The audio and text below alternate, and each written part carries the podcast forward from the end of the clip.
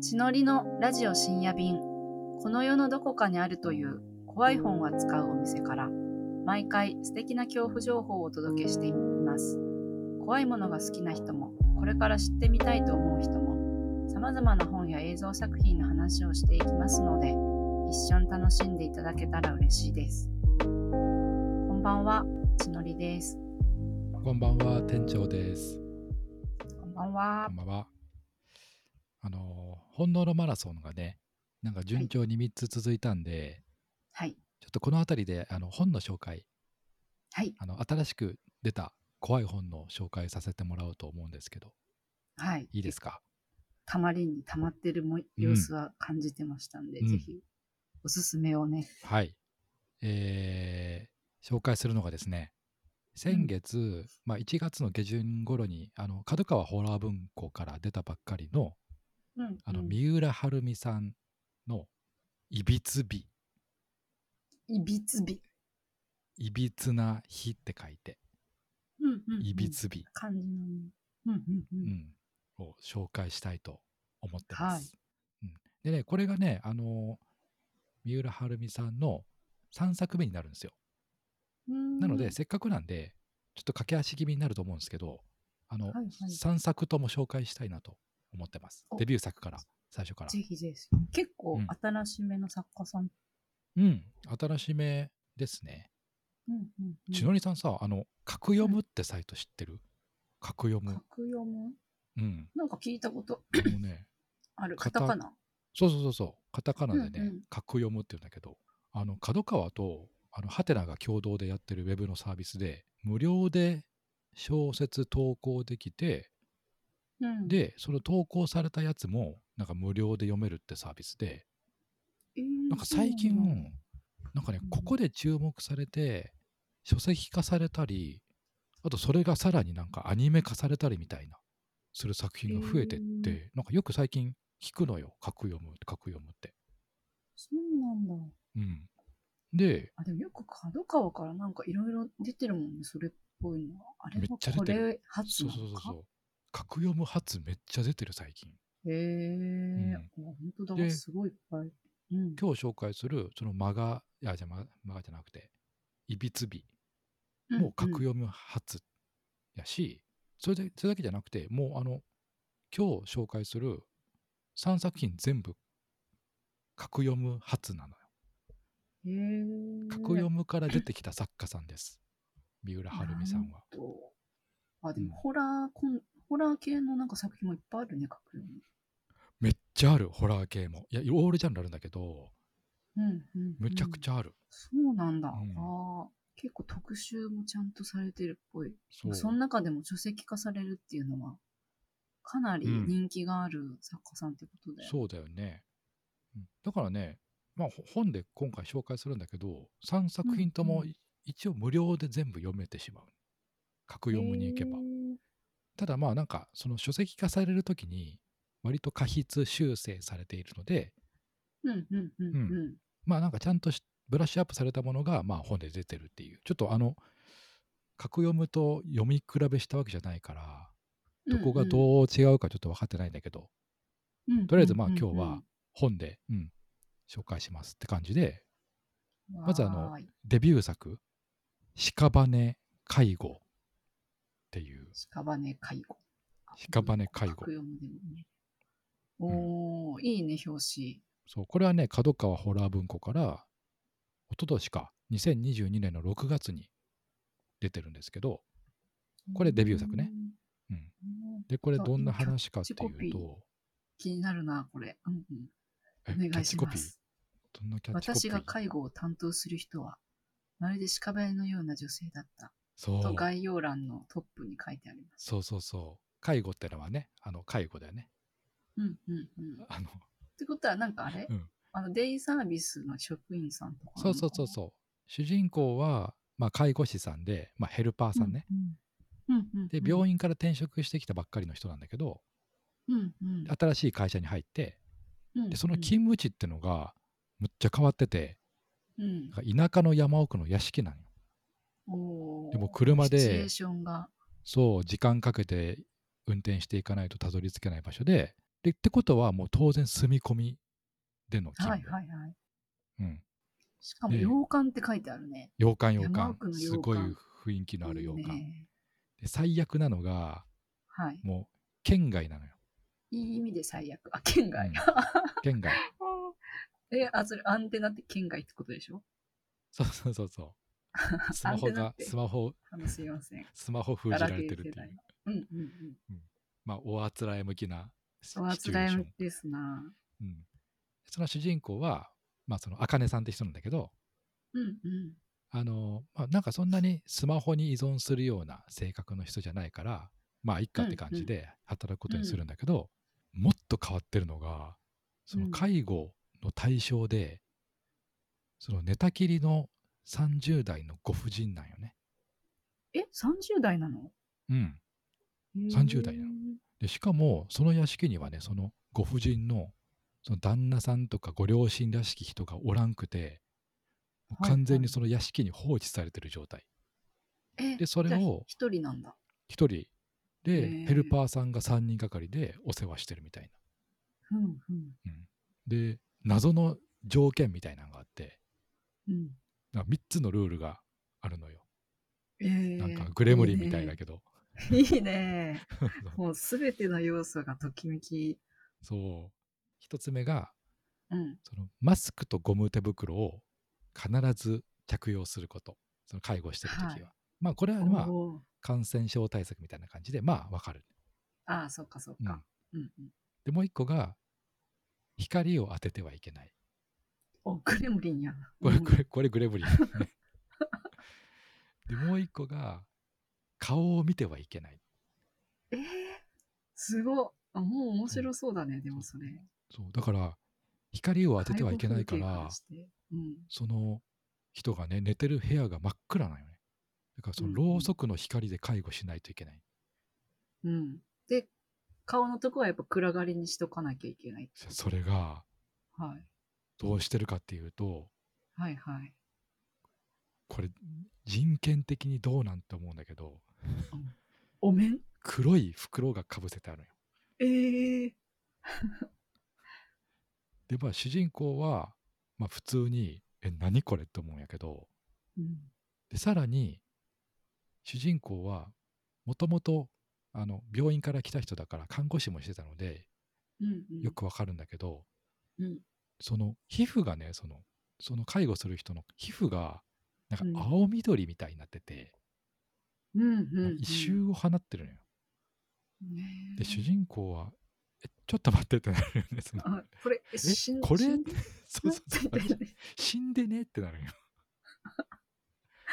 でそっからまあ気持ち悪いことが次々と起こるみたいな話なんだけど、なんな嫌なのがなんかその死んでるように見えるんだけどその、まあ、話しかけてもねなんかうん。全然微動だにしないんだけど、それが本当に死んでるのかどうか実際わからんくて。だからなんか読んでるとそいつがその人がなんかいつどういうタイミングで動き出すかがわからん。ドキドキ感っていうかヒヤヒヤ感がある。あ、じゃあ、あれか、ずっとその介護風景は淡々と行われてうて、ん。いつ、うんえこの人なんか動動きあんのって感じなのか。うん、読んでる人的に。そうそうそれが怖いね。しかもなんか夜中にこの人徘徊してるんじゃないかっていうようなまことしやかなこう気配みたいなんがへえ。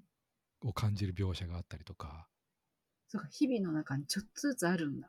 あるあでそれがたんこう綴られていってる。そうどっかでこの人動いてないみたい。なですごいあと嫌なのがあの食事のシーンで、うんうんうん。あの謎のえぐい流動食みたいなのを与えるんだけど、うん、まあもちろん顔見たらダメなのでこの袋、うん。黒い袋をかぶせてある黒い袋をあちょっと口の部分だけこう出してずらしてなんか流し込むのへえ。でそれ流動食は何が入ってんの？なんかね生肉をねうん。なんかミンチみたいにしたような感じのやつだった。確か、えでまあこのね寝たきりのご婦人は一体何なのかっていうのがうんうん。まあ、物語はねこう一応少しずつ明らかになっていってまあそれなりに着地するんだけど、ちょっと全然予想できん展開で、そうなんだ、うん。予想できなかった。ちょっと全然予想できんかった。でまあ読み進めるうそちに、うんうんこうかな、ああかなとかは考え、あ考える。めっちゃ考える。うんうん、でもわか全どれも合ってなかったんだ。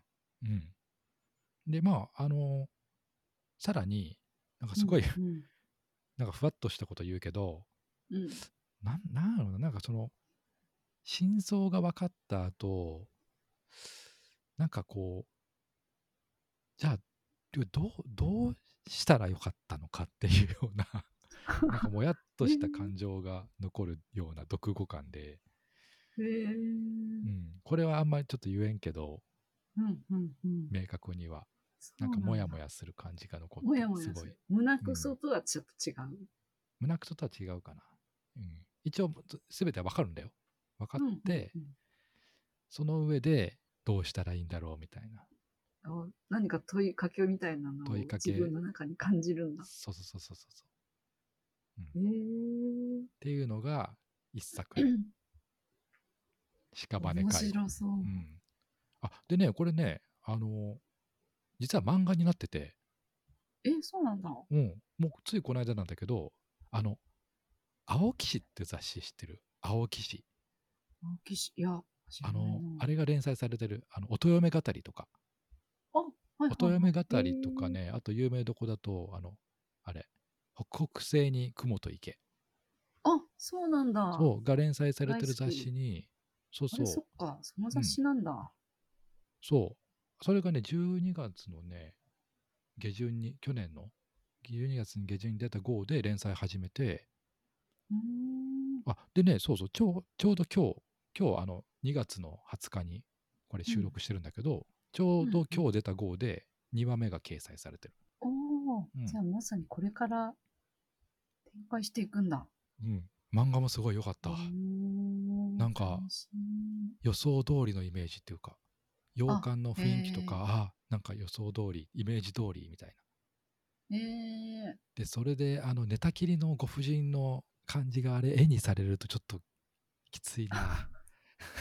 ー、そう、生肉流動食も気になるしね。生肉流動食のシーンは2話目にでやってた。ああ、はい効果音とか気になる。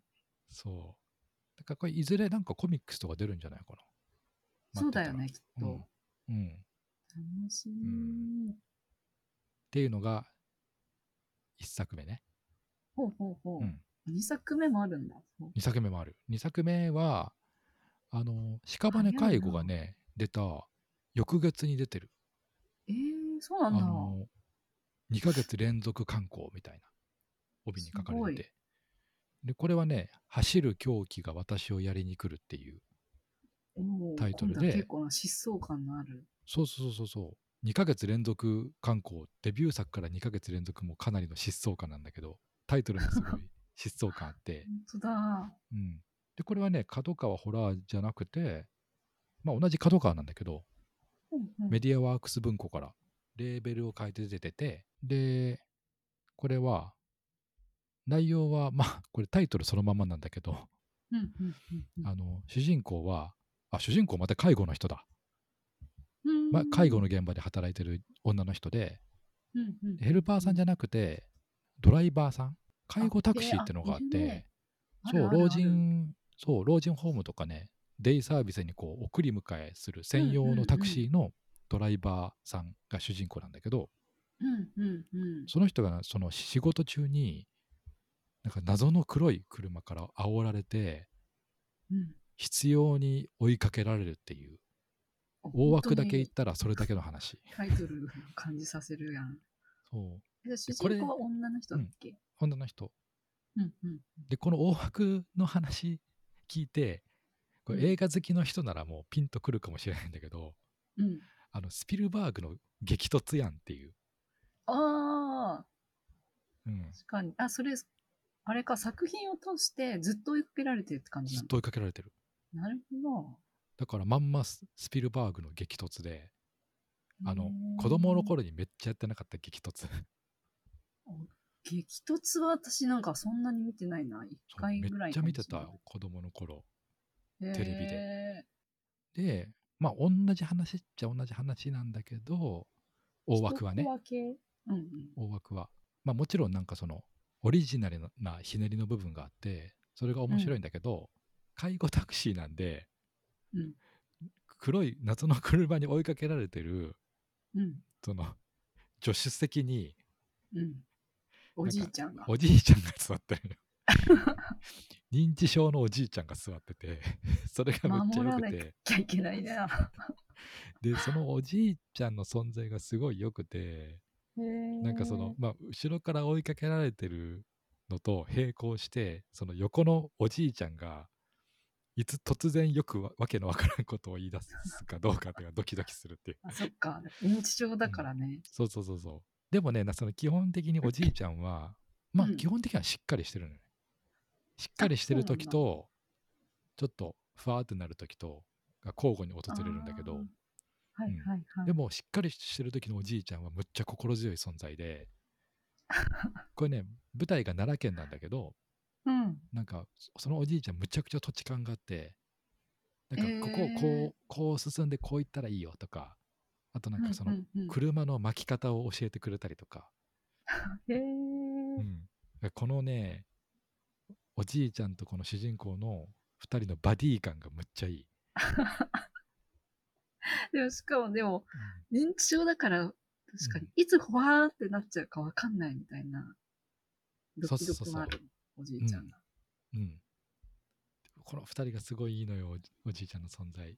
でまあなんか物語がこう進むにつれてこうそその追跡者のねうん後ろから追いかけてくる人の正体がね、徐々に分かってくるんだけどうん。その読者はそのその追跡者が象徴するものも同時に分かってくるようになるのよ。へえ。だからねこれ単純に一コアではない。あ、でもそこはまだわかんないそこはね言え言え言えない。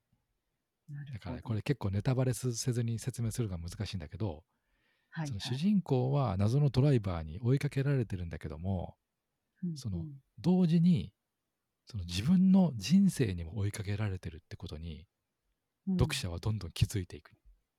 うん。うん。うん。うん。でその構造がすごい面白くてその物語のこの推進力になってるんだけどでも最終的にその追跡者の正体がわかるんだけどもうん。うん。うん。それがお化けの類なのかうん。うん。なんかサイコパス的な人コア的な存在なのかはちょっと言わないんだけどもうん。ちょっとねラストのドキドキ感がすごかった。うーん。ええそっか。めっちゃ緊張した。へえうん。そんなシンプルな設定なのにね、さっきも、屍介護はさ、なんかその王道の気になる要素を盛りだくさんにしてあって、まず設定からして知りたいって感じだったけど、うんうん。これすごいシンプル設定なのに、そんなしん疾走感でドキドキがあるっていうの、うん。すごい。あとねその基本的にずっと車乗ってるんだけどうん。下道走ったり高速道路走ったりうん。その道が全て実在する道であ、そうなんだ。そう作者さんはちゃんとその道をちゃんと自分で走ってへえ。あの下調べして書いたって言ってあってだから。あの分かる実際にこの話の通りに道を走ることができる作りになってるから、あ、そうなんだ。うん、だから結構リアリティもあるんだ。そう聖地巡礼できる感じ。っていうのがいい2ね。作目、うん、順番に読むのが良さそうだな。そうね。うん、だからまあこのねあの2作からまあちょっと分かってくるんだけどなんかうん、どっちもその限定された空間うん、っていうか限定されたシチュエーションで主人公が怖い思いをするっていう、共通の要素があってでそれがこの三浦晴美さんのなんかスタイルなのかなっていうのが。なんとなく分かってて、うん。で3作目シチュエーションの。うんとなるその今作っていうかはい。先月出た新しいやつも同じようにかなり限られたシチュエーションっていうのお話うんなのね。それが、まあ、最初に言ったように、いびつび、いびつび。いびつびっていうお話なんだけど、うん。これ舞台がキャンプ場になってまして、はい。介護からキャンプへ。そう、今回はね、介護から離れたね。まあ、介護でうん。ずっと3本やっていくわけにも。うんなんかちょっとでも3本目もきっとあるような気がするから、それはそれで楽しみだ。ねねキャンプ、キャ山ンプ。キャンプで大、好きジャンルです。主人公も、またもや女の人で、うんあのうん急に朝起きたら会社が嫌になって、あれ？で、あの会社サボって、まあ、はいはい現実逃避的にキャンプ場にやってきた人で、あ、へうえん。まあ言ったらソロキャンプに。逆側、逆側乗るかみたいな勢いで電車に。そう。ソロキャン。ソロキャンでも結構する勇気あか。る、このご時世に。平日ソロキャン。平日ソロキャンしに来た人。ではキャンプ場に行くんだけど、まあそのキャンプ場には、まあ平日なんだけど、まあ、同じようになんかソロキャンプしてる人とか、うんあとまあ家族。でね、なんかコテージとかに宿泊してる人とか、うんあとまあなんか訳ありのカップルとか、まあ、いろんな人たちがいるのね。うんうんうん。でまあ何かのきっかけで、なんかその場にいるみんなでキャンプファイヤーすることになったのよ。おお、うん。青春のシンボルみたいなことを。そうそうそう。まあちなみに店長はそういうのすごい苦手なので。キャンプファイヤー、得意か苦手かの2種類あるよね。そうそう。そのキャンプファイヤーみんなでしましょうみたいな言ってる人がいてうんうんうん、その主人公に声かけてきてすごいはい。はい明るいなんか女の人がいるんだけど、うん、まあなんかすごいこういう人超苦手みたいな そうなんだ。で主人公のさ、女性はどっち側なの、こっち側の人なの。どっちかっていうとこう内にこもるタイプの人かな、どっちかっていうとね。うんううん。ん、でもそのキャンプファイヤーのお誘いにはうなずくんだ。うなずいあて結果的にねすごいむちゃくちゃ楽しく過ごせて、はいはい。なんか。その日を終えることができたんだけど。およかったな。でまあみんなとも仲良くなって、まあ、とはいえ、うん、あの翌日は普通に仕事だから。そっか、一日しか休んで、取ってないそうそうそう。だからもうその翌日にはもう明け方頃に起きて、うん。もう朝霧の中をこう帰ろうとするんだけども帰れないのよ。お？これどういうことかというとはい。早朝に帰ろうと思って北側の出口に進んでいったら、いつの間にかキャンプ場の反対側南側にいるっていう、うん、おー。うん。出れない。ぐるぐる回りしてしまってる。そうそうそうでそれだけじゃなくてうん、そのキャンプ場にいる前の日にみんなで楽しく過ごした人たちが主人公のことを忘れてる。え、うん。主人公だけを忘れてんの？そう。みんなわなんか初めて会ったような感じになってる。あ、全員お互いのことも忘れてんの？そう。主人公以外。で。何々さんやんみたいに言っても、え、なんで名前知ってんの？みたいな。うん、キモみたいな。うん。へえ。で、まあ、ここまでだと、むっちゃよくあるループものっぽくそうだね。ななんかどっかで主人公は死んでて、みたいな。とか、まあ、あの、何かをきっかけにループにはまって、うんうんうん、その何かなんをするとフラグを回収しないと、その一日がずっと、はいはいはい。うん、何回も繰り返されるよみたいな。そうだね。今私も聞いてて、ああ、うんそっち系かって思ったんだけど。そう、なんか、そっち系かって思って読み始める時も、なんかそっち系のループものっていう宣伝のされ方してたから、うんうん、めっちゃ、ゃよくあるやつやんと思って読んだんだけど、なんかはい、思ったより全然違くて、おお、うん結果違ったんだ。そうそうそうそう、なんかまあそこはなんかホラー小説なんで、結構ね、その単純なループもの以上の変な現象なのよ、これが。翌日帰れんくなったタイミングで、そのキャンプ場の空間がおかしなことになってて、うんうんうん。なんつったらいいんやろな、なんかサイレントヒルみたいな感じかな。うーんで、まあこれちょっとね、この先は何言ってもネタバレになるので、えー、あんまり言えないんだけど、はいはい。まあそういう一回帰れんくなってからがちょっと怖い話が始まるみたいな展開になっていく。そうなんだ。うん、でまあドロドロ？少少しずつこう謎を解きながら物語が進んでいくんだけどこういう話しちゃうっていうちょっと真相が見え始めた時にうん。うわなんかこういう結末だったら最悪だなっていうバッドエンドのルートが見えてくるのそれがね、えむちゃくちゃドキドキする。ー嘘。その距離にタッチして、で ある程度読み進めないとそこのステップには足かけられないか。そのまあバッドエンドを想像するのは読み手の勝手なんだけどそれがまあ、うんうん。実際にどうなるかっていうのはまあちょっとじあのぜひ読んでほしいところ。そっかそっか。いやでも、キャンプ会談でさ、なんかあの、うん想像してた内容とも初っ端から違うし、うんで、ループものとも違うんだもんね。うんうんちょっとすごい変わった話これもね屍介護と同じでねうん。物語はねちゃんと畳まれるんだけどうんうん。なんかねその全部読み終わった後の読後感っていうか、なんかそのこの社会に生きる人のうん。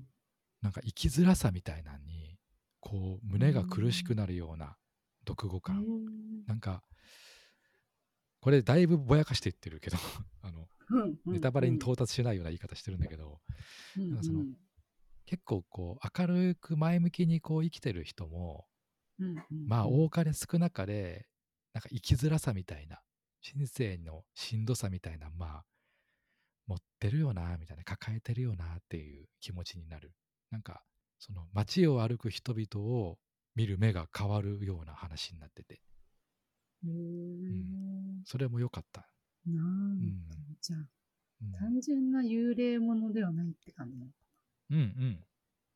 単純な幽霊かどうかもわからない。そこもちょっと伏せとくけど、うん。もうん、あとねこれループもの大体そうなんだけどあのう、うんうん。普通にその真相が分かってからもう一回最初から読むと、また別の面白さがある話。ああ、なるほど。うんあ、じゃあ2回読んだ？うんうん。2回読んでないけど、あ、でもちょっともう一回読みたくなる感じ。うん。っていう感じですかね。なるほど。うん。えでもまあ3冊聞いてみてだけど、うん、どれから読むのがおすすめ？えー、どれでもいいかもね。どれでもいいよ。海もキャンプか。最近私、ゆるキャン見て、うん、キャンプめっちゃやりたかったから、キャンプか。いびキャンプねつびから行くか。ソロキャンプとかできる？いや、やってみたいけど怖いね。いやー、俺ちょっと気が知れんくて、ソロキャンプとかしてるの。うん、確かに。その、うちらあれじゃない、その、大学の頃にうん山に登ってたでしょ？うんうんうんだ。からなんか、なんかの時に話したけど、山の怖さみたいなのをすごいうん、知ってるじゃない、その、そうだよね。えも言われぬ、なんか、山に対する畏怖の気持ちみたいなとか、はいはいはい。うんあるね、すごい。わなんかそういうのを知ってるとね、ソロキャンプとか怖くてできないんだよな。かる。なんかう踏みとどまる理由、大体その、こんなことがあったら怖いとか、こんなことがあった時に一人だと、なんか収集できないとか、そういうことが頭をよぎっちゃうもん。いうん。や特に夜一人でさ、寝れるかっていうといやー、そう。女性でもソロキャンとか、そのゆるキャン見てても、うん主。人公女の子ソロキャンしてんだけど、うんうん。えーそれ、こ寝るってなって電気消した後、どんな感じとか思っちゃう。ゾーってならんのってなるわうん。そっか、なんか、それは女性だからかなと思ってたけど、いや、なんかその山の怖さを知ってるか知ってないかの違いじゃない？そのマイナスマイナスイオン的な部分だけをさ、あ、そっかそなんかっか。感じ取れる人。想像力を働かせない？そうそうでそうそうい。られるか。うん。自然めっちゃいいなっていうだけでいける人だったら、ソロキャン楽しいんだと思うんだけど、こっちは生地、確かにね自然怖えって思ってしまうので、そうだよね。うん。あーだからなんかこれもそういう山の会的なものかと思った。本当に。あの、最初話聞いたときは。別に。うんうん。あ、でも山ならではの部分もあると思うな。あ、そうなんだ。うん。でも私もキャンプ階段とか山の階段すごい好きなんだけど、うん。山ならではのさ、うん。なんか想像の及ばない部分がありそうな湿っぽさみたいな。うんいいよね。なんか人の幽霊の怖さもそうだし、なんかそれを超越する何かの存在みたいなのも感じるのが、すごい怖い。うんうんうんうん。あの、ちょっとこっからキャンプ階段の話になるんだけど、はい。前からずっと千鳥さんに聞こう聞こうと思ってたことがあって、うんうん。あの、大学の時の、に山登ってる時に、ちょっと怖い目にあって、怖い体験をして、その時にね、千鳥さんいたと思うよね。あの、うん同じパーティーの、ちょっと霊感のある女の子がいて、同級生の。うんうん。うんうん。その人が、朝起きた時に、もじもじしてたうんうんうんうんの。思い出した？知ってる？いや、ねでもね、私を、そう、朝だったか。うんうん。で、どうしたどうしたってみんなで聞いたら、いや、ゆうべ、あのうんリアルタイムでは、みんなに言えなかったことがあるって言い始めて、はいはいはい、言ってた言ってた。あ、その時いた？ちのりさいたよ、いたいた。いたよ。ん。同じチームやったか？同じチームだったよ。ちょっとこ、俺、あの、ちょっと合わせていい？合わせていいっていうか、ちょっと、あの、店長の記憶で言うね。私もね、記憶の断片がね、凄まじくばらついてるからね。で、そのね、仲間の女子が言うには、前の晩は雨が降っていて、普段はご飯は外でみんなで食べるんだけど、うんうん、テントの中で支度をして、テントの中で食べたのね。うんうんう。うんん。で、その時に、その子だけ見てたことがあった。うん。うんあったあった。うん。それは、同じだったんだけど、テントの中に全然知らんおっさんがいた。うんうんだよね。うん。だだっただと思う、うん私はね、おっさんの顔がずっとこっち見見て、なんか真ん中にいたって言ってた気がする。えー？顔だけ？あ、そこのね、ディテールはね、ない。でもそれがあ本当？なのかも。で、上見ないように、うんなんかさ、確かに様子おかしかったんだよね。顔が浮いてたのか、テントの中に。顔が浮いてたって言ってて、まあでもその子と何度かキャンプ行ってるから、ちょっと違う話とうん。うん。ごっちゃになってる可能性もあるんだけど、でもね、こっちはね、おっさんがいたっていう部分しか覚えてないから、でもそうだったのかも、その細かい部分言うと。だから、うんうんその時は言えな怖すぎて言えなくて、みんなに。で、朝になってかうんうんうそれを告白してくれて、で、一同戦慄っていう。うんだだから、それがね、結構、店長の中では、大きくて、だから一人キャンプできないのは、割とその、その話にダメージを受けてるからっていうのもあるかも。ああ、私もあるよ。うん。いや、でも私もさ、その話聞いたときに、うん。ちょっとさ、その子が、うん。割と、なんていうか、マイペースな話、いろいろする、不思議エピソードいっぱいあるんだよね。うんうんうんだから、その山にいるときは、っていう夢を見たのかなって思ったの。うん。でも、下山して、たまにその怖い話とかの話あるときに、本当に多分、霊感強い人ってみんなそうなのかもしれないんだけど、絶対自分からさ、めったにその話さ、しないんだよね。で、私はなん、その、しばらく経ってたから、こんなことあってやっぱ怖かったよねって話をしたときに、うん。ようやく、あ、本当だったんだって思って、ああ。そう、その朝のね、うん当日もじもじしてた時はね、完全に、うん。あ、夢だと思ってたの？限界に来。てたね。そうそう、夢だと思ってた。うんうん。そっか。でも、その時話してたのは、うん。テントのさ、ドーム状みたいになってるじゃない？うんうん。で、上から、あの、うんランタンかけて、うんうんうん上に、真ん中にランタンが照らしてるうん。うん。状態の、このランタンのこうん向こうにおじさんがずっといる。うわ頭部だけがあるみたいな状態なのかな。そう。で、このま、うん後ろはちょっと暗いじゃないですか。うんうんランタンが明るい分。うん。うん。だからわかんないけど、顔だけすごいずっとあって、っうん。ていう話を聞いて、私もなんか、うんそれからキャンプしててさ、ちょっと怖いなって思うと、そのおじさんの顔が、ーなんかそのキャンプのテントの真ん中に浮いている感じを無理無理無理想像しちゃって。その当時から階段好きだったんだけど、その山,、うん山の階段とかって、なんかさすがにテントの中に入っ幽霊が入ってくるみたいな階段は知らなかったんだけど、それが、そうだよね。テントの外はよく見かけるじゃん。そうこ、の、前いるやん周りを歩くとかね。テントの中に入ってるやんってなって、めちゃくちゃダメージ受けた、それで。中に入ってきてんだもん。うん。本当にしかもご飯食べてる間ずっといるんだもんね。チラ見とかじゃないんだ。本当に翌日朝言ってくれてよかった。その場でほんとそうだよね。うん。その場で言われたら終わってたな。終わってた。でも、うん。あの、その子も結構終わった顔してたの。多分言えなくって、うん、しんどかったんだろうね。夜夜中、一晩明かすの。地獄だったよね。ー地獄だよ。いやーうん、大えー、なんか他に、ね他にない？その時に。私は、なんかよく、あの、本当キャンプに行ってる人はみんなあるような、うん。あの、周りをさ、夜中に歩いてる、ザクザクって、うんうんやつとかは、結構よく聞く？うん。聞いてた？まあみんなあるじゃん、そういうの多分ね。うんうんうん動物だったりもするだろうし。うん。だからテント階段で言えば、そういうのなんだけど、一個、あの、これは幽霊かどうかわかんない怖い話なんだけど、うん。島に行った時の怖い話で、うん。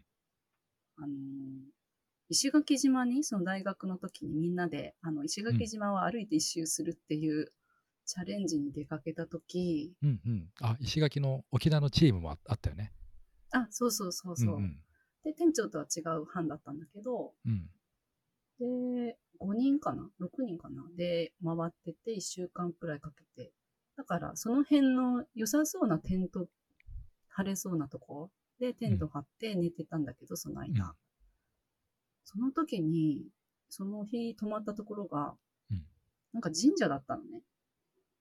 うん。神社ぐらいしかテント張れるとこがなくって。うんで、周りも全然人いなくて、うん。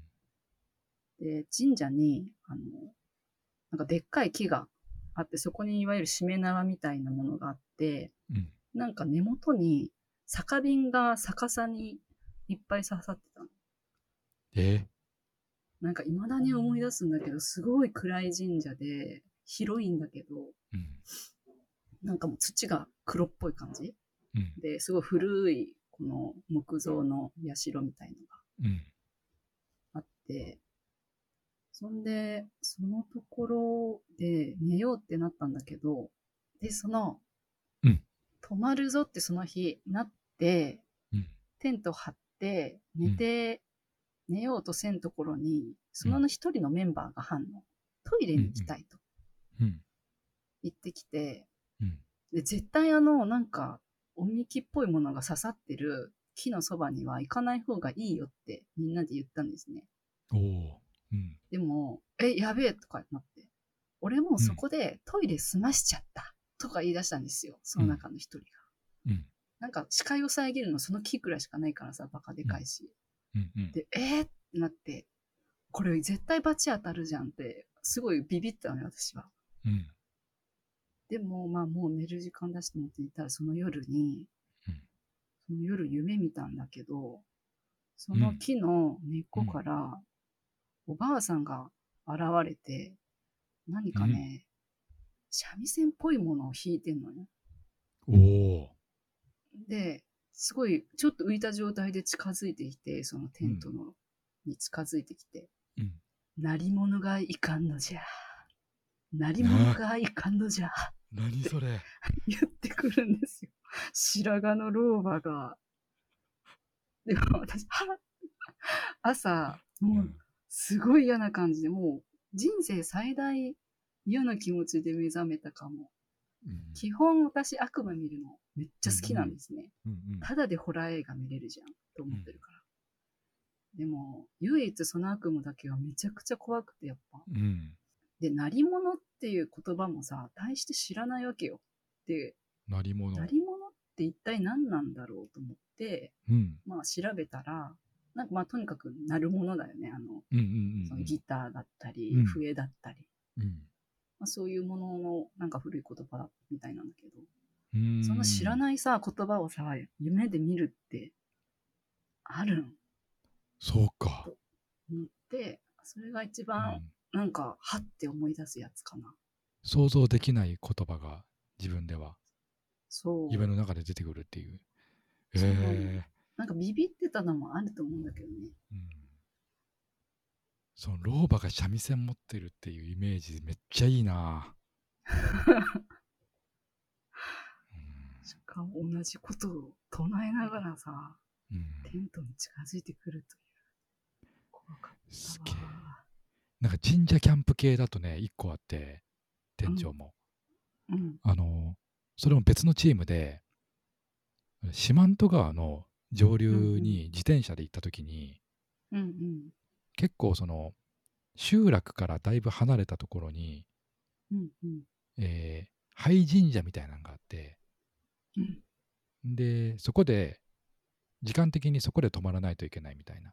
もうそろそろうんうんうんテントを張って、もう寝ないといけないっていうタイミングになって、うんうん。でもちょうどおあつらい向きの神社があったので、ここにしようかってなったんだけど、うんうんなんか何を思ったのか、神社のその社の中に入ったら、テント張らんくていいんじゃねってことになって。このなんか、うん、ホラー映画で後で痛い目見る、なんか、あれだね。でたまたまそこ空いてたから、若者キャンパーたちの狼藉。うん、で空いてたから、おお、空いてるってなって、ここをこう宿にしようって言ってテント張らずに、ここを宿とする。うん。そこで、うん。まあ、あの翌日朝早いし、一日自転車、うんあのずっと走らせてるから疲れてるので、もうみんなん。ご飯食べたらもうすぐに寝るんだけど、寝ようとして、うつらうつらしてたら、その神社の外から、うーいって聞こえる。うんうーいって、えっ。てなってみんな起き上がってきて、うんうん。そしたら、その社がガタって開いて、うん。おっさんが立ってたの。うん。普通に怖いよ。っ。てなって。でおっさんが寿司を持ってえ丸い。今、斧を持ってんのかと思ったら寿司。寿司、ししかも丸い、うん、結構ゴージャスなオケってことでしょ？オケオケみたいな。あのスーパーでさ丸いやつ。はいはい。売ってるようなやつ、持って、大量に入ってるやつよ。これ食べろ。っ てええってなあれ、それ夜だよね。夜。うん。でドサって座り込んで「ええいいからいいからこれ食べろ」って言われて。腰を据えたんだ、しかも、おじさん。でいや、ま、なんかえーってなるけどせっかくうん。寿司持ってきてくれたし「わあすいません」みたいな「いただきます」って言ってこう、はい。はいみんなで食べてでおっちゃんもそれに付き合ってくれてうんで食べ終わったら「はい」みたいな感じで帰ってった、うんうん。帰ってったんだ。うん。え何？今の何？ってなって 大丈夫、寿司木の葉じゃなかった？その可能性あるちゃんと寿司なの、それ。木の葉でも馬糞でもなかったよ。普通に美味しかった。でも、これは本当に全然何も、あの、何も謎が解けないんだけど、うん。そのなぜそのうちらがあの神社にいたのか、うん。そのおおっさんはどうやって知ったんだろうとか、集落からだいぶ離れてたのに、おっさんはどこで寿司を買ってどこからやってきたのかっていうのが全然わからん。確かに。うん。しかもさ、そのでかい寿司ってさ、うん、そうそうそんなスーパーに何種類もないよね。しかも夜中だしね。うん。夜なうん。えーでもまあ、寿司は美味しくいただきました。しかもえうんー、とか言って別に自己紹介もないんでしょ？うん。してたのかな？俺は近所に住んでる。いやー、覚えてないなえー覚えてないな。でもその四万十川のね、源流ではね、なんかいろいろちょいちょいなんかいろいろあって、それはまたちょっとおいおい、うんうんあぜひ何かの折に、うん、そう話をしますなんか結構さ、怖い話はワンダーフォーゲル時代あるじゃん。ある。なんかそれを話していきたい気はするかうんな。。うん。そう。もう一もう一個い？もう一個ちょうどうん。こういうタイミングじゃないと言えない話があって、これもテントなんだけど。そう、これもキャンプ系、キャンプテントうんうん。会談で、また別のチームで山登りに行って、うちらが、うちらというか、その店長とか2、3人、こう食事を作る係になったから、テントを出て、近くにあるあの水道、キャンプ場だったから水道があって、いろいろ準備をしてたら、テントの中に一人だけ残っているリーダーの先輩の女の人がいて、うんうんでその人が急に、ちょっとやめてよって言い出したんよ。うんもうみたいな。怖い。うんもうやめてってってずっと言ってるうの。んうんえ、何？ってこう、遠くから。うん見ててうんで、いろいろ支度が終わったので、うんうちらテントに戻ってテント開けたら、ちょっとほんまにもうやめてっていう中の人が。えーうんいやいや、え、どうん。ういうことですか？僕らなんか、ちょっと離れたところにいたから、何もしてないですよ。うんうんうん。たら、その女の先輩が言うには、テントの中に一人でいたら、うん。テントの周りをうろうろする足音が聞こえてきて、テントをぐるぐる回ってるんだって。え。ーそれでその足跡がどんどん速くなっていって、しかも2人3人と増えていったの。えー？その怖い。2、3人のテントの周りを疾走する足音がぐるぐるぐるぐる回ってて、うん。でその先輩はうちらがやってると思う。ん思うよね。う。いたいたずらで、うちらがやってると思ってて、ずっと文句を言ってたんだけど、うん。いや、でもうちらじゃないっすよ。ねなった時にもう一同戦慄みたいそう戦慄じゃん。えそれってどこなの？地名としては。な。そんな遠くじゃなかった気がする。北山の、京都の北山の山奥の方だったと思うな。へえん。えー、それうん。シンプルだけど怖いわ。これね、怖かったな。怖いね。うん。いやでもテントの周りをさ歩いてる足音ってすごいもんうん。高確率で聞くも。ん私もテントのなんかキャンプしてる時あの重曹とかうん10日間あるとすると、うん。なんか3、4日はもう足音するみたいなイメージだ。うん。そう、そういうのがあるから、ちょっとソロキャンプは用できない。できないね。いやうん、ただでさえさっきの店長が言ってたあのおじさん、うんやっぱテントに入ってきてくるおじさんの話がやっぱ自分のトラウマなのよ。あ、その、仲間が見たね、そう。首が浮いてるやつ絶ね。あれは無理だ。あれが脳内にインプットされてしまった以上、無理無理。ずっと考えちゃうもんね。うん。いやー、いいわ、でも。うん。キャンプ会談はいい。まあ。いやーでもロマン、ロマンだね。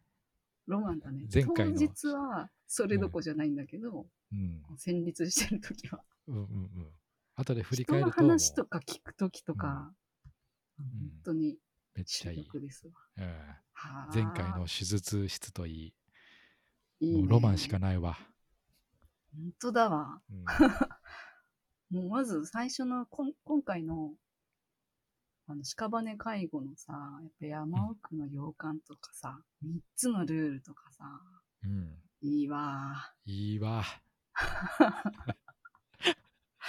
うんああ、やでもねっぱ1回目、キャンプ会談読んでから屍介護行こうわ。うんうん。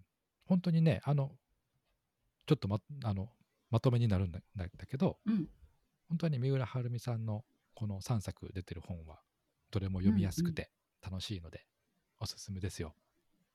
わいわいですね。うんしかもこれ、本当に全話簡単に読めるからね、過去うんうんうん。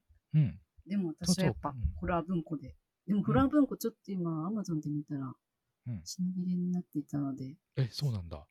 そっか。うん。ちょっと後で屍階段の、あ、屍介護の、うん私、もうちょっと耐えきれずに、待ってずに、格読みで読んじゃうかも。